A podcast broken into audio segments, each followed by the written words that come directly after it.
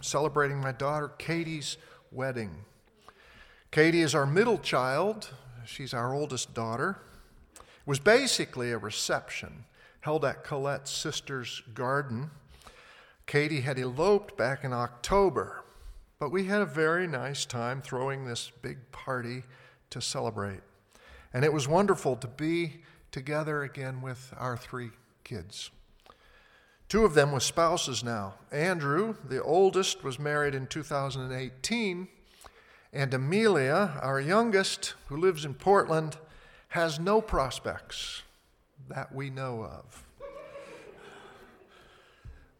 These times when the kids are all together, all of our family is back together, they don't happen very much anymore. You all know about that.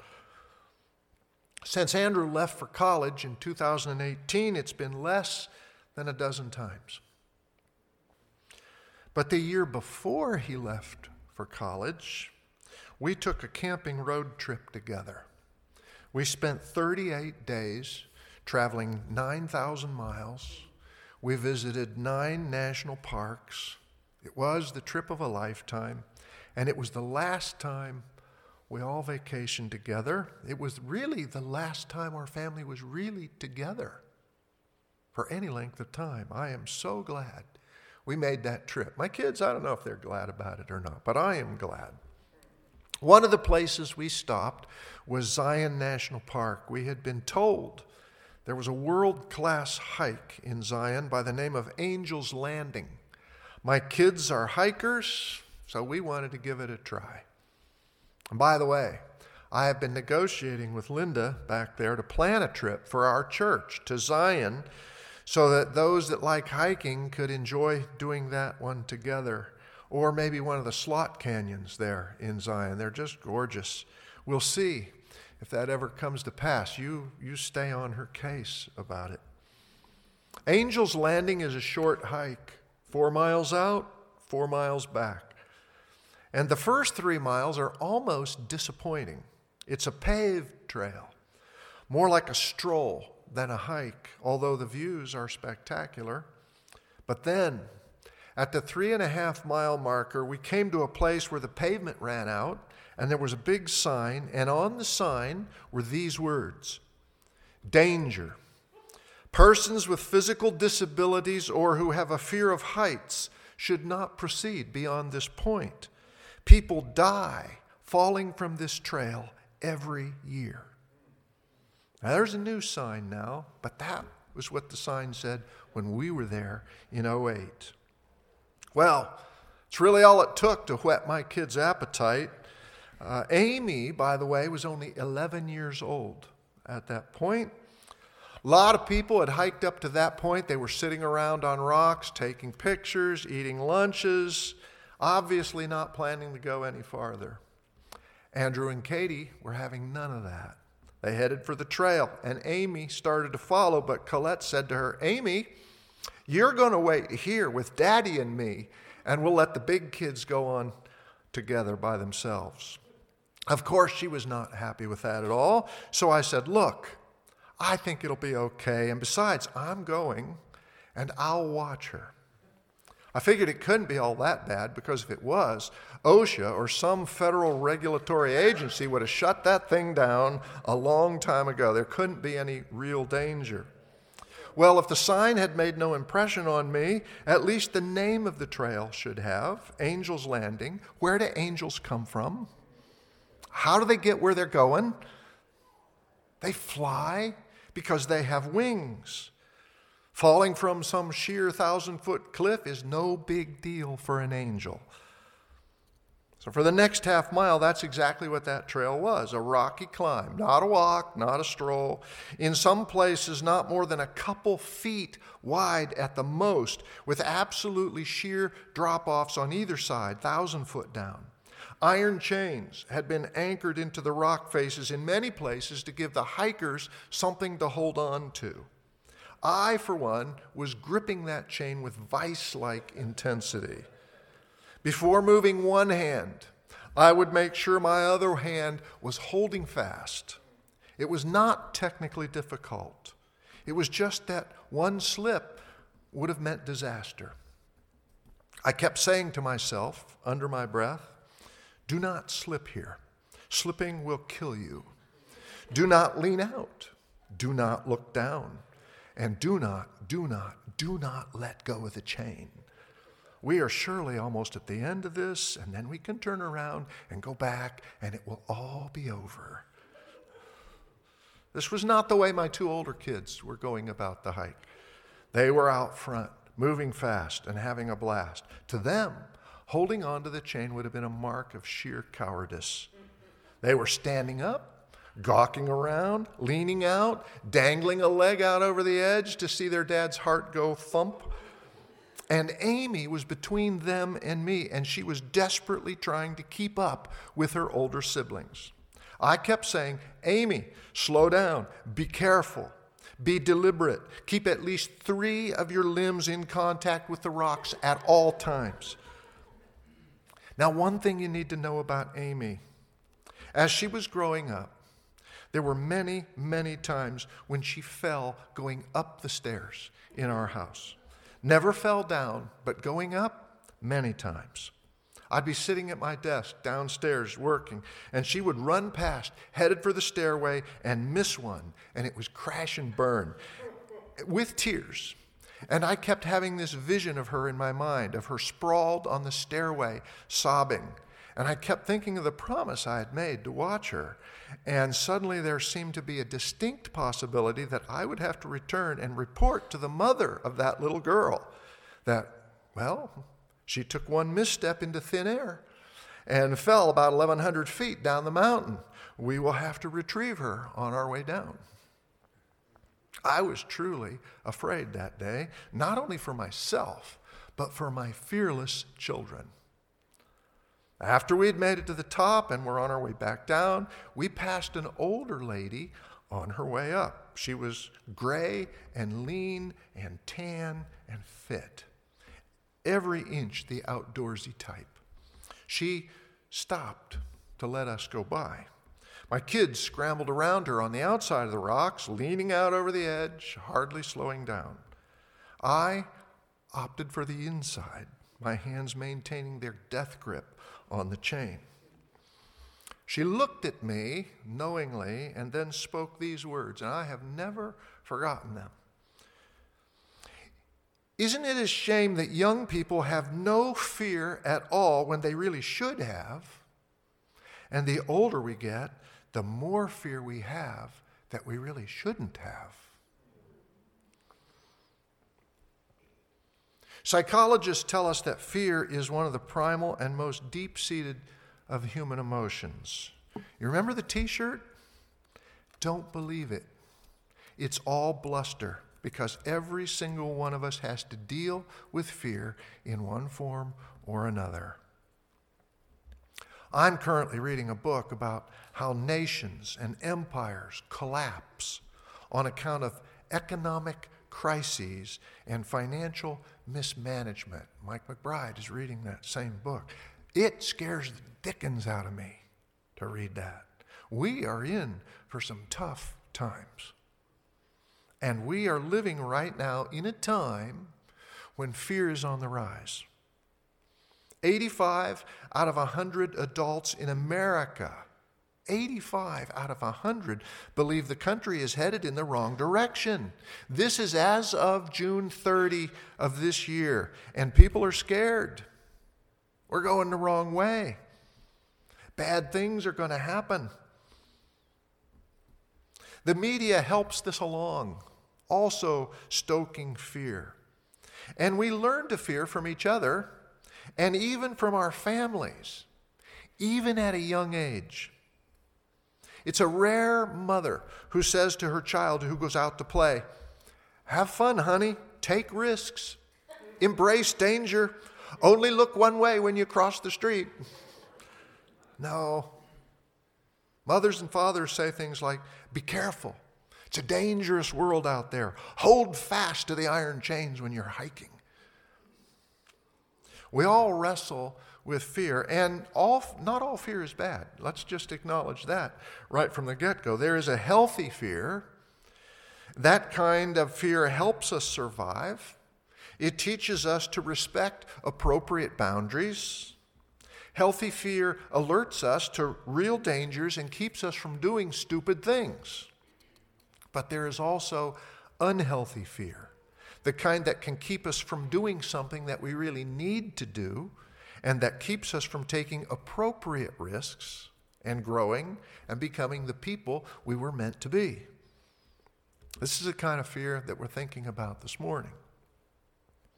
And this is pretty real for me because, to be honest, there are a lot of places where fear affects my life and holds me back. You can maybe catch a little bit of that in the interview with, with Amanda th- this morning. I was, I was not happy about being recruited to do what she wanted me to do. I, my heart was, I can, I'll remember those moments with clarity for a long time. You know, memory is sharpest when there's a, an emotional attachment with it. You know? One of Colette's life goals, at least it was earlier in her life, is to plant a church for Americans who have never been part of a church before. She's always wanted to do that before she dies. And although we are getting older now, she's still attentive to whether God might or might not have that in mind for her. And if he does, then since I'm married to her, I will be in on it too. And you know what? It scares me. It does. Here's a little secret that some of you know. Even preparing a message to give each week causes anxiety for me. I say, and this is my little saying Sabbaths come with terrifying regularity. So it's an ongoing experience for me to know what Scripture teaches about fear and attempt to apply it to my life. And I suspect it's probably the same for most of you. The Bible actually has quite a lot to say about fear. In fact, the most frequent command in Scripture doesn't have anything to do with keeping the Sabbath or serving the poor or loving your neighbor. The most frequent command is do not fear. Some scholars say there are over 300 occurrences of it in one form or another. I counted at least 79 times where Jesus or God say it directly. And that's because over and over again in the Bible, it's fear that threatens uh, to keep people from trusting God and obeying Him. Generally speaking, God invites people into adventure, into some step of faith, into some risk that they don't want to take. And when He does, it all comes down to this Will you go with your fear or will you go with your faith? Shrink back or trust? God says to Abraham, Leave your country, your people, and your father's household and go to the land I will show you. In other words, leave everything that you've ever known. Does that sound a little bit frightening, maybe? Go with your wife Sarah to a strange land where you will be strangers for the rest of your life, and as an old man, you will become the father of a son and of a nation. But you're going to have to leave everything familiar and comfortable. You'll have to trust me. Wow. Talk about planting a church. God says to Moses, Go, confront the most powerful man on earth. Tell him, let my people go. He's not going to like that. But I'm going to start a new community of people who will bring hope to the world, and you will be their leader. but you've got to trust me. God says to Daniel, I want you to defy the king. Pray to me even though there's a law against it, even though you will be thrown to the lions. Trust me. One day, Jesus says to a rich young ruler, I want you to liquidate all your financial investments, empty your whole portfolio, and give it all away to the poor. Then come, be with me, and we'll do life together. It will be the adventure of a lifetime but you've got to trust me. And a lot of times in the Bible, people do. They trust. And not one of them ever regretted it. Have you ever heard of somebody who at the end of their life said something like, Well, I trusted God, but I sure wished I hadn't. You know, I'm so sorry I did that. You know, people don't say things like that. People come to the end of their life and they say things like, I didn't trust God much, but if only I had, how much better would have things turned out? Hmm. Because sometimes people say no to God. The rich young ruler said, No. What is it that keeps people from taking risks for God? Basically, I think it's fear. Sometimes it's just because they want their own way and they're selfish, but most of the time they're scared. So, what was he afraid of, the rich young ruler? Have you ever wondered whatever became of him? Did he become a, a, a, richer, older ruler? Did he ever look back and remember the day that rabbi from Nazareth challenged him to give it all away and bless the poor and become a follower? Hmm. Did he ever think about how his life would have turned out if he'd have said, Well, okay? Did he wonder about how his self absorbed, self indulgent life might have become generous and meaningful? how his aging, lonely life would have become filled with love. I wonder how my life would have turned out way back when I was a young man if I would have said yes to that young rabbi and trusted him. Regret is a pretty high price for giving in to fear. I think about that a lot.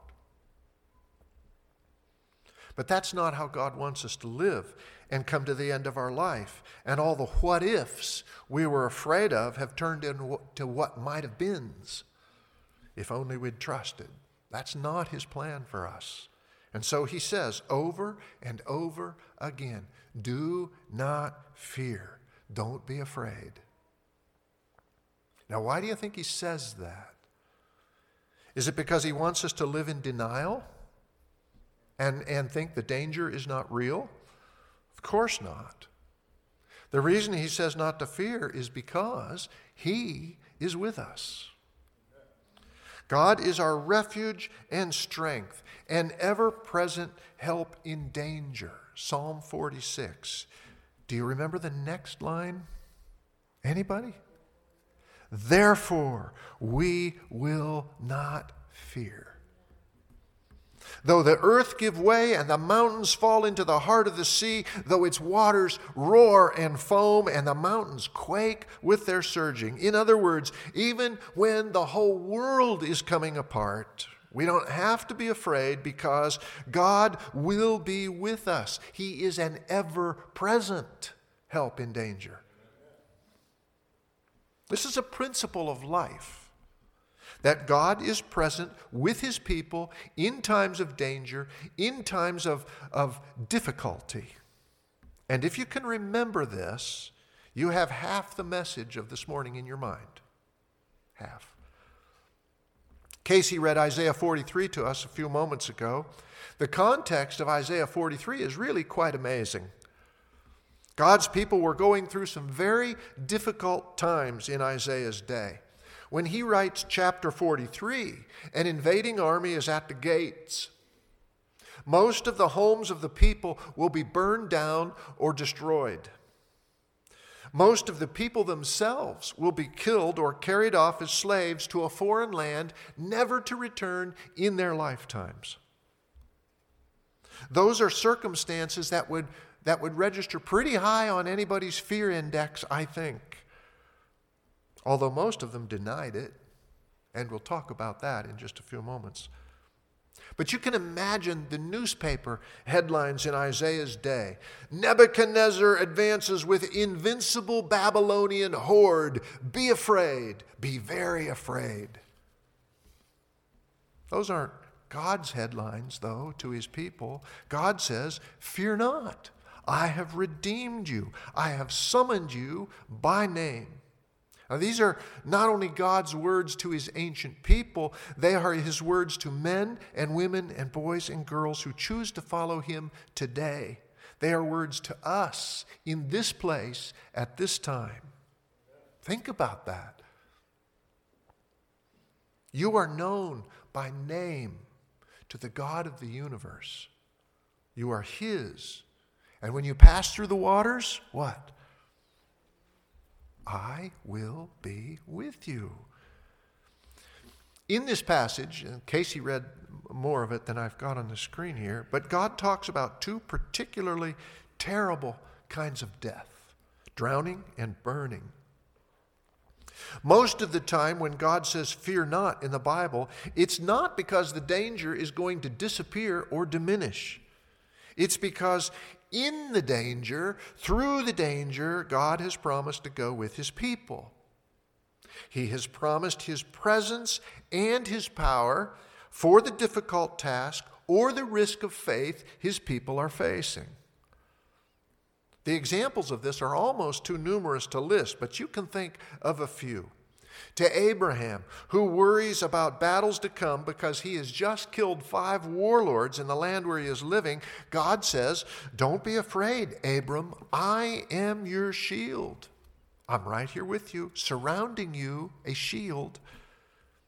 Abram chooses trust and becomes father of God's nation to old Jacob, who at the end of his life was faced with the task of moving his entire household to a nation that had been their age old national enemy, God says, Don't be afraid to go down to Egypt, for I will make you a great nation there, and I will go down to Egypt with you. Jacob chooses to trust, and Israel is born. A much loved and brilliant founding leader dies with his work unfinished, and a new man is called to complete his formidable task. His name is Joshua. Imagine how Joshua must have felt. God says to him, Be strong and courageous. Do not be terrified. Do not be discouraged. Why not? For the Lord will go with you wherever you go. Three times God said that to Joshua in the first chapter alone. Do you think that he might have been a little scared? But Joshua trusted, and Israel prevailed. To King Jehoshaphat, outnumbered by a vast marauding army, God says, Do not be afraid. Do not be discouraged. Go out and face them tomorrow, and the Lord will be with you. Jehoshaphat trusted, and the enemy was routed. Over and over again, God says, Don't be afraid because I'm going to be with you in the place where I'm calling you to go. To a young girl faced with a life of disgrace and maybe even a violent death by stoning, God says, Don't be afraid, Mary. You will be with child and give birth to a son, and you are to give him the name Jesus. The Holy Spirit will come upon you. That's pretty close. And the power of the Most High will overshadow you. Mary chooses trust in the face of fear, and Jesus is born. To his followers afraid of drowning, Jesus said, Don't be afraid. To fathers of little girls who were dying, Jesus said, Don't be afraid. To people worried about the troubles and the cares that life brings, Jesus says, Don't be afraid, little flock. Your Father is pleased. He's pleased to give you the kingdom. He still says that to us. Don't fear.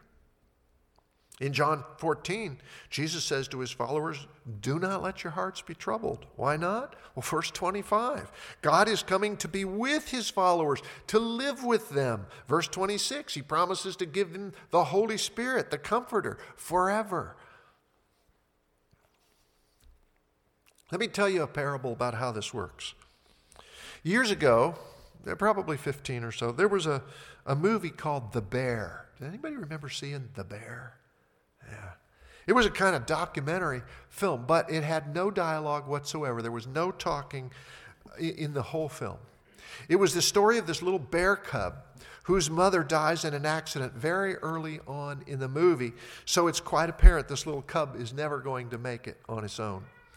Then, much to our surprise and to the little bear's surprise, this great big daddy grizzly bear comes along and kind of adopts the little cub. Now, of course, in real life, the Grizz would eat the cub. But in this story, he kind of adopts him, and they do life together. He teaches the little cub how to live, how to grub for bugs and fish in the stream, and scratch his back against the trees when he's itchy. The little bear cub does everything he sees the big Grizz doing. Then one day, they're separated from each other. The little cub is on his own. Now, in the meantime, a mountain lion has been tracking them because he wants bear steak for dinner, and he's been waiting for this moment.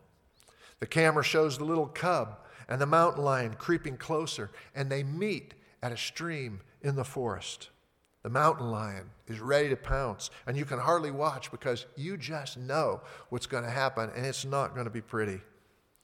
At the crisis moment, the little bear does just what he sees his daddy do in a situation like that. He stands up on his little hind paws, he gets his front paws up, and he tries to roar, but the only thing that comes out is a little squeak.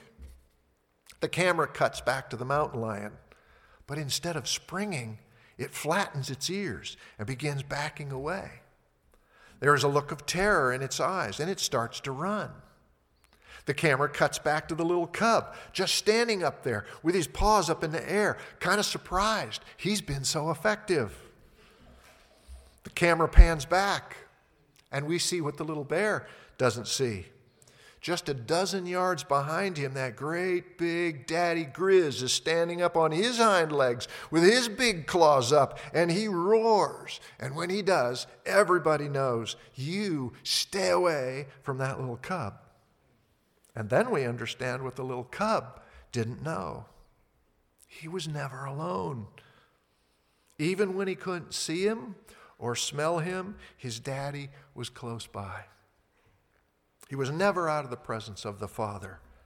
And that's what God wants us to know. We are never out of the presence of the Father. There's nothing that can separate us from Him. Not trouble, Paul says, not danger, not hardship, not hunger, nothing in life. The economy might collapse. The end of America as we know it might be upon us. Some medical situation might profoundly alter the course of the rest of my life. But none of that can ever separate us from Him. Now, you might say, well, that's really not a good parable because God doesn't always protect us from the bad things like the Grizz did for the cub. Of course, He doesn't. And the classic illustration for that is Daniel, the third chapter, when Shadrach, Meshach, and Abednego publicly defy the king's order to worship the golden image. They are threatened with death by burning in a hot, fiery furnace if they will not comply. I imagine there was probably some fear in their stout hearts that day. Wouldn't you think? There would have been in mine. The three answer if we are thrown into the blazing furnace, the God we serve is able to save us from it. Is God able? Of course, He is able. He can save His people from any threat, and sometimes He does. But, they continued, even if He does not, we want you to know, O King, we will not worship the golden image you have set up. And that day, God did not save his people from being thrown into the fire. He did not. But he was with them in the fire, he was present. Paul says, not even death can separate God's presence from his people. Neither death nor life, he says in Romans 8, and that pretty well covers the whole gamut of human experience neither death nor life. And when we are afraid, we need to know that. We need to remember God is present. But there's more. As reassuring as it is to know that God is close, it's not enough. There's something else that I have to do. Because fear is designed to produce action. Psychologists say fear is, is a kind of self correcting response. It's there to alert us to danger, and it motivates us to take action so that we won't get hurt or killed. But in a strange sort of way, what it sometimes does is immobilize us, it paralyzes us, and this can become a chronic response. What then? Well, one author that I read this week says this Moving from fear based living to faith based living involves taking a step of action towards facing what I fear. It requires trusting God even if I feel fear. It means approaching what I fear, taking a wise, God honoring risk. When we're afraid, we have two basic options. We can move toward what we are afraid of, or we can move away from it. We can avoid it. Now remember, we're talking about unhealthy fear here, okay? I have a fear of hungry bears. We had I, I watch a YouTube channel called Scary Bear Attacks. It is it has increased this healthy fear of hungry bears, all right? And we had three bears in our in our backyard just a couple of weeks back, destroying our bird feeders, trying to get the suet, you know? I told my kids about the visit of the three bears. And Amy, the youngest one that falls up the stairs, she said to me just yesterday, she says, "Dad, when they come back, get a picture for me." And I said, "I am sorry, but if they come back, I am not going outside to take their pictures." It'd probably be the last picture I ever took. The healthy fear response in the face of a hungry bear is to avoid it, move away. The trouble is, sometimes I use the avoidance response with unhealthy fear. In avoidance, I seek to escape anxiety and worry by evading a problem rather than facing it. Avoidance was the very first uh, response to human fear. Uh, the first time fear is mentioned in the Bible is Genesis chapter 3. Adam has done what God has forbidden him to do. He has eaten the tree uh, which is out of bounds, and now God comes, as he always had come at the end of the day, to walk with Adam and Eve in the garden. Only Adam and Eve weren't there. God calls for them. You remember what Adam said? I was afraid, so I hid. Yeah. Avoidance response. It was not confession, it was not repentance, it was hiding. Hiding from what we're afraid of is what we all tend to do, and it has many different forms. I'm going to name a couple of ways we do this, and here's what we'll do. If you recognize what I'm talking about as something that you do, then when I ask you, then just raise your hand with me today, all right? It'll be kind of like a mass confession right here in church. And confession is actually a good thing to do when you come to public worship. It is. We should confess. So just raise your hands with courage if any of this sounds like it might be you. The first one is procrastination, and here's how it works. There's a problem, there's a phone call I need to make, but it's liable to be unpleasant, and I don't want to experience the unpleasantness, so I put it off. And the longer the longer I put it off, the more unpleasant it becomes. So I put it off longer. I'm hoping the other person will move away or die or something. You know, I won't have to make that call. But strange thing, life hardly ever works that way. I hide from what I'm afraid of by putting it off. How many of you do that? Yeah, that's what I figured. Five days before her reception, my daughter asked me to have the welcome to kind of kick everything off. And I told her, fine, I can do that, but I was also going to offer an invocation too.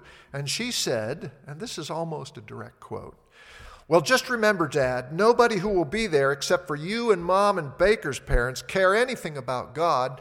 They really don't like Christianity. Oh, it's a happy thought.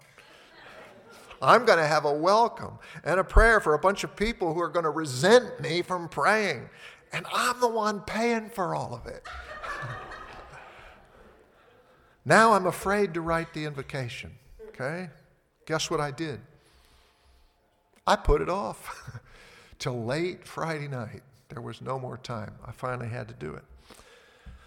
The second way we hide is by using that famous river in Egypt, denial. I just pretend like it doesn't bother me. Men are particularly good at this one. They wear their no fear t shirts and announce it to the world. There was a fascinating bit of uh, research that was uh, done that studied people who were afraid they had cancer symptoms. Here's what they found they found that people who were afraid they had cancer symptoms were less likely to go to a doctor than those who had no symptoms at all. Why? They were afraid they might really be sick. Yeah. Denial. Anybody there? Mm. Some of us avoid our fears by distancing ourselves. We change the subject, we watch TV, we play computer games, we stay real busy to avoid focusing on what we need to be thinking about. And another way that we, we avoid fear is by indecision. I, I won't decide to commit to a relationship because what if it's the wrong person? I won't make a decision because what if it's the wrong decision? How many of you are ever indecisive because you're afraid you might get it wrong? Anybody? How many of you are not sure? How many of you need more time? yeah. Here's the deal fear avoidance is tempting to me because it provides short term relief.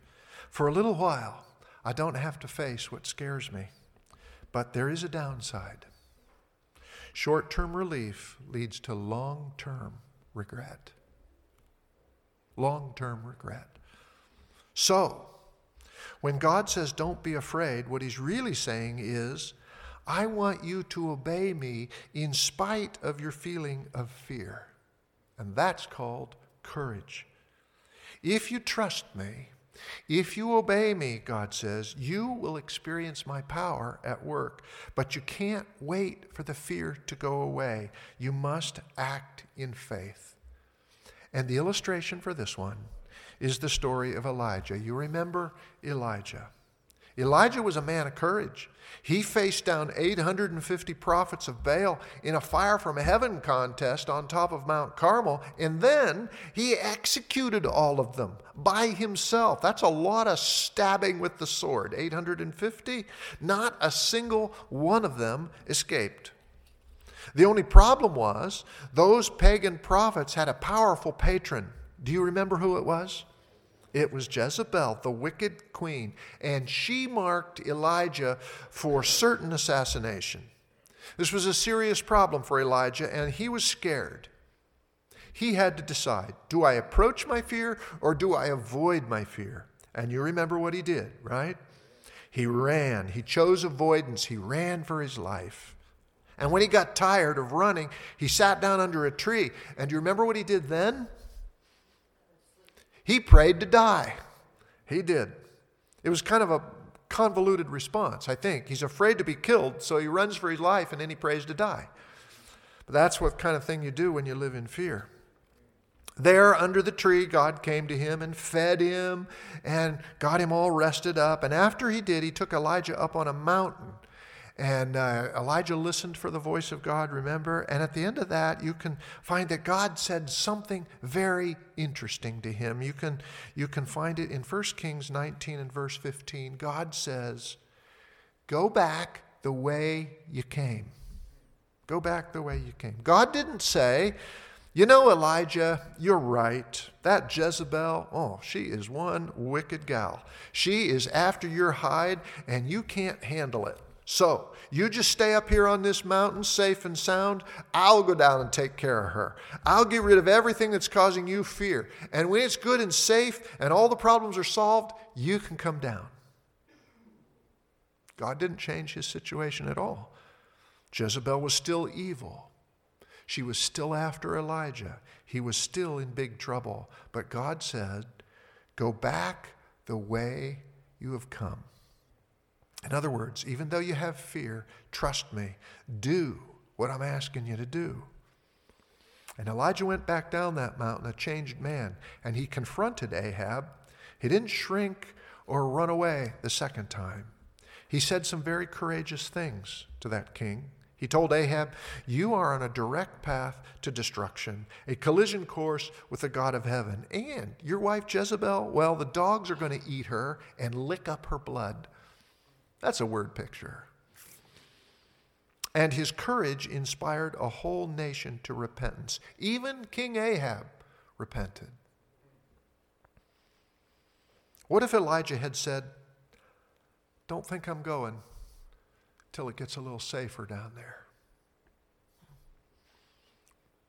And of course, the point is that his story is our story. We all come to God with fear, every one of us, and we have to choose to respond in faith to whatever God asks us to do, whatever it is faithfulness with our money, integrity in our relationships, confession of our sin, willingness to take on some risk, some, some task, or serve in some ministry that He's calling me to serve. Whatever we're afraid of, God says, trust me. And when we do, we will taste His power at work in our life. And we will come to the end of our days and there will be no regrets. That's no fear, not even a little bit. So let's stand together as we sing and finish our worship this morning.